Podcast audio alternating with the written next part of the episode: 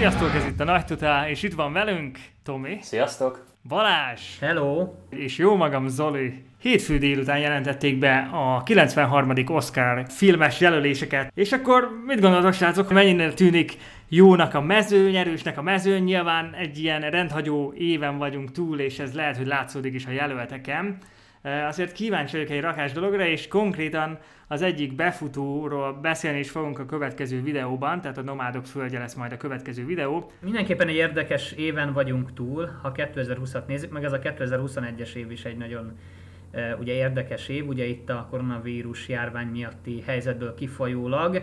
Szerintem én azt gondolom, hogy nagyon sokan ezeket a filmeket, amiket itt most jelöltek, Oscar-díjra különböző kategóriában nem hiszem, hogy olyan sokan láttak volna még, hiszen ezen filmek közül van olyan, aminek még a bemutatója még ugye hátra van, esetleg valamilyen mozis forgalmazásban, vagy van olyan, amit már bemutattak, mondjuk a Nomádok földjét még tavaly, de csak nagyon, nagyon szűk körben, ugye különböző filmes rendezvényeken, filmes fesztiválokon, illetve vannak olyan filmek, amik streaming szolgáltatók által készített filmek, például a Chicagói Hetek tárgyalása, vagy a Mank, ugye a nyolc jelölt film közül, legjobb tudomásom szerint ezek Netflixes.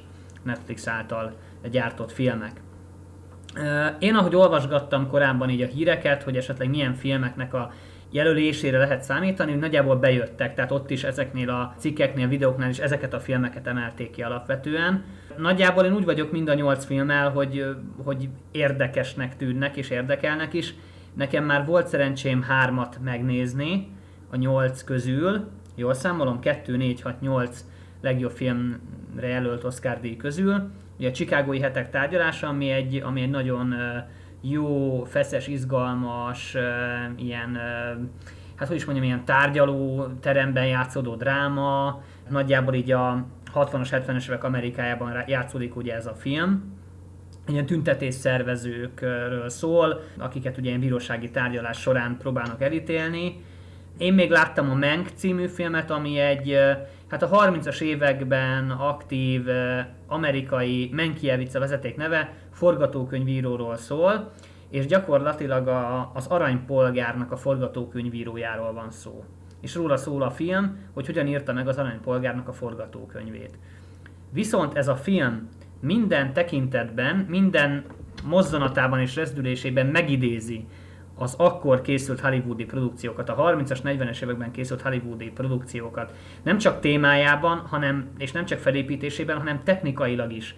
Fekete-fehér film, amik, aminek még a, a hangját is úgymond olyan módon keverték ki, mint ahogy a harmincas, negyvenes években hangoztak ezek a, ezek a régi filmek. És én azt gondolom, hogy David Fincher, aki a film rendezője, talán egy picit mellélőtt a tekintetben, hogy aki véleményem szerint azok a nézők, akik nincsenek nagyon tisztában a harmincas, negyvenes évek hollywoodi stúdiórendszerével, és, a, és ezzel az egész korszakkal, azok lehet, hogy azért nehezebben tudnak zöldágra vergődni a filmmel kapcsolatban. Én megnéztem, nekem tetszett is, de nem nézném már újra. Tehát, hogy nem annyira egy szórakoztató film, de mindenképpen nagyon hűen, autentikusan idézi meg az akkori harmincas, negyvenes évek hollywoodi filmvilágát. Tehát ebből a szempontból pedig mindenképpen egy, egy értékes alkotás, illetve Gary Oldman nagyon-nagyon jó abban a szerepben, és azt hiszem, hogy Gary Oldmant ugye jelölték is, igen, a legjobb férfi főszereplő Oscar-díjára.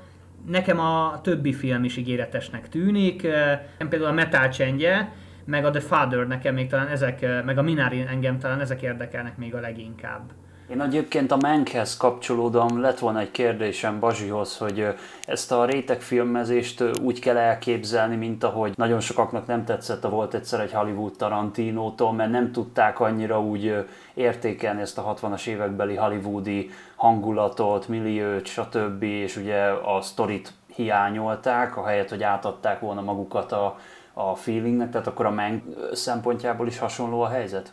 Hasonló, de szerintem egy mezei néző számára, és ebben most tényleg nem ilyen ledegradálásból akarom mondani, csak mondjuk el, tehát hasonló, de szerintem a Volt egyszer egy Hollywood sokkal élvezetesebb egy olyan, egy olyan néző számára, aki semmit nem tud a korszakról, mint a Mank. Én legalábbis azt gondolom, hogy a Volt egyszer egy Hollywoodban vannak nagyon szórakoztató dolgok, és nagyon jó jelenetek, attól függetlenül, hogy ki mennyire van képben az egész settinggel, az egész hollywoodi történelmi háttérrel, De a Mank meg egy nyom, nagyon, szerintem a többség számára egy unalmas és nyomasztó film. Uh-huh. Ami folyamatosan ugrál az időben, nehéz követni, de hogyha az ember, én azt gondolom, kicsit azért képben van a harmincas, negyvenes évek hollywoodi stúdiórendszerével, és kíváncsi arra, hogy hogyan is nézett ki és hogyan is hangzott egy olyan korabeli film, akkor abszolút tehet vele egy próbát, illetve Gary Oldman meg nagyon jól játsza a karakterét. Tehát a Gary Oldman nagyon-nagyon jól uh, alakítja ennek a Manknek a karakterét,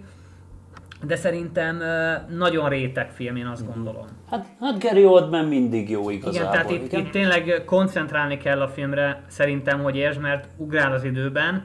Itt arról szól, hát nem tudom mennyire spoilerezhetek a Mankkel kapcsolatban, nem tudom, hogy esetleg még egy-két mondatot megengedtek. Tehát, hogy a Mank az arról szól, hogy van ez a Mankiewicz nevezetű forgatókönyvíró, akit felbérel az Orson Welles, hogy, hogy írja meg az Aranypolgárnak a forgatókönyvét, és akkor igazából arról szól a film, hogy Gary Oldman egy ilyen kis félreeső helyen, ugye küzdve az alkoholizmusával, megírja az Aranypolgárnak a forgatókönyvét, és közben visszaemlékezik az életének bizonyos aspektusaira, és egyébként az Aranypolgárban is ez benne van, hogy az Kane, a főszereplő is ugye visszaemlékezik az életének a különböző eseményeire. Uh-huh. És maga tényleg érdekes film, mert maga a, a látványa is, meg a hangzása is tök olyan, mint a harmincas, negyvenes években készült filmeké. Tehát, hogy a, hallgatod a filmet, ahogy beszélnek, mint hogyha éreznél benne mögött egy egyfajta ilyen kis alapkásás, zúgást. Nem mondom ezt most nagyon pontosan, vagy nem, nyilván nem ezeket a szakszavakat kellene használni, de hogy valami hát, ilyesmi. Mint amikor a mikrofon ugye a régi időkben, tehát nem volt annyira, annyira fejlett a technika, és amikor ugye elkezdtek felvenni valamit, akkor hallatsz egy ilyen pukkanást, például a régi szinkronoknál lehet ilyet hallani, és a többi, úgyhogy úgy el tudom képzelni mm-hmm. egyébként. Aha. De még egyszer mondom, szerintem eléggé nehezen befogadható és emészthető film, uh-huh, uh-huh. hogyha az ember nem tudja, hogy na most ez arról fog szólni, hogy a harmincas évek és Hollywood, és hogy... Hát azért elég sok kategóriában jelölték, ha megnézed, meg azért egy eléggé, mondjuk úgy, hogy Oscar-kompatibilis film, tehát a Hollywoodnak az egyik korszakáról szól, tehát a legjobb film kategóriában jelölve van, a legjobb rendező, legjobb férfi főszereplő, legjobb női mellékszereplő kategóriában ugye jelölték, ami azért hát nem, nem, egy, nem egy kis teljesítmény szerintem. Igen, azért az Amanda Seyfried egész nagyot ugrott ahhoz képest, igen. hogy ő ilyen Mamma Mia-ról, meg ilyesmikről ismert, úgyhogy... Meg ugye a Manket jelölték még látványtervezésben, fényképezésben, jelmezben, sminkben, eredeti filmzenében, tehát legjobb hangban. Wow. Úgyhogy azért, hát basszus, nem kevés jelölést gyűjtött be. Én nekem az a gyanúm, hogy a Mank lesz az a film, amit, amit nagyon sok díjra jelölnek, de nem fog olyan sok díjat hazavinni szerintem. Uh-huh. Aha, szerintem aha. a Nomádok földje, a Chicagói Hetek tárgyalása, meg a Mank közül nekem talán a Chicagói Hetek tárgyalása tetszett eddig a legjobban. De engem a többi is érdekel, főleg ez a Metal csengye, az érdekel a legjobban a nyolc jelölt film közül. Hát az már a metal miatt ha- érdekesen hangzik igazán. A metal, tehát, gyerekek, a metal, metal legyen veletek. Metal legyen veletek, igen. Hogy egyébként észrevették, egyébként észrevettétek, hogy uh, hiányzik a listából, a, uh, vagyis hogy a kategóriákból uh, ezúttal a holokauszt? Vagy csak én nem vettem észre, de ugye az is egy nagyon uh, Oscar-kompatibilis téma. Hát szóval én azt gondolom, hogy mind a nyolc film, amit jelöltek, mindegyikben megvan az a bizonyos Oscar-kompatibilitás. Hogy azért igen, szereti azt is szerintem az akadémia, ha megidézik Hollywood valamelyik korábbi korszakát. Például kétezer-tizenegyben nyert ugye a The Artist, a Néma filmes című film, a legjobb filmes. film, uh-huh. legjobb film díjat, ami egy fekete-fehér néma film volt konkrétan, uh-huh. a legjobb, legjobb emlékeim szerint.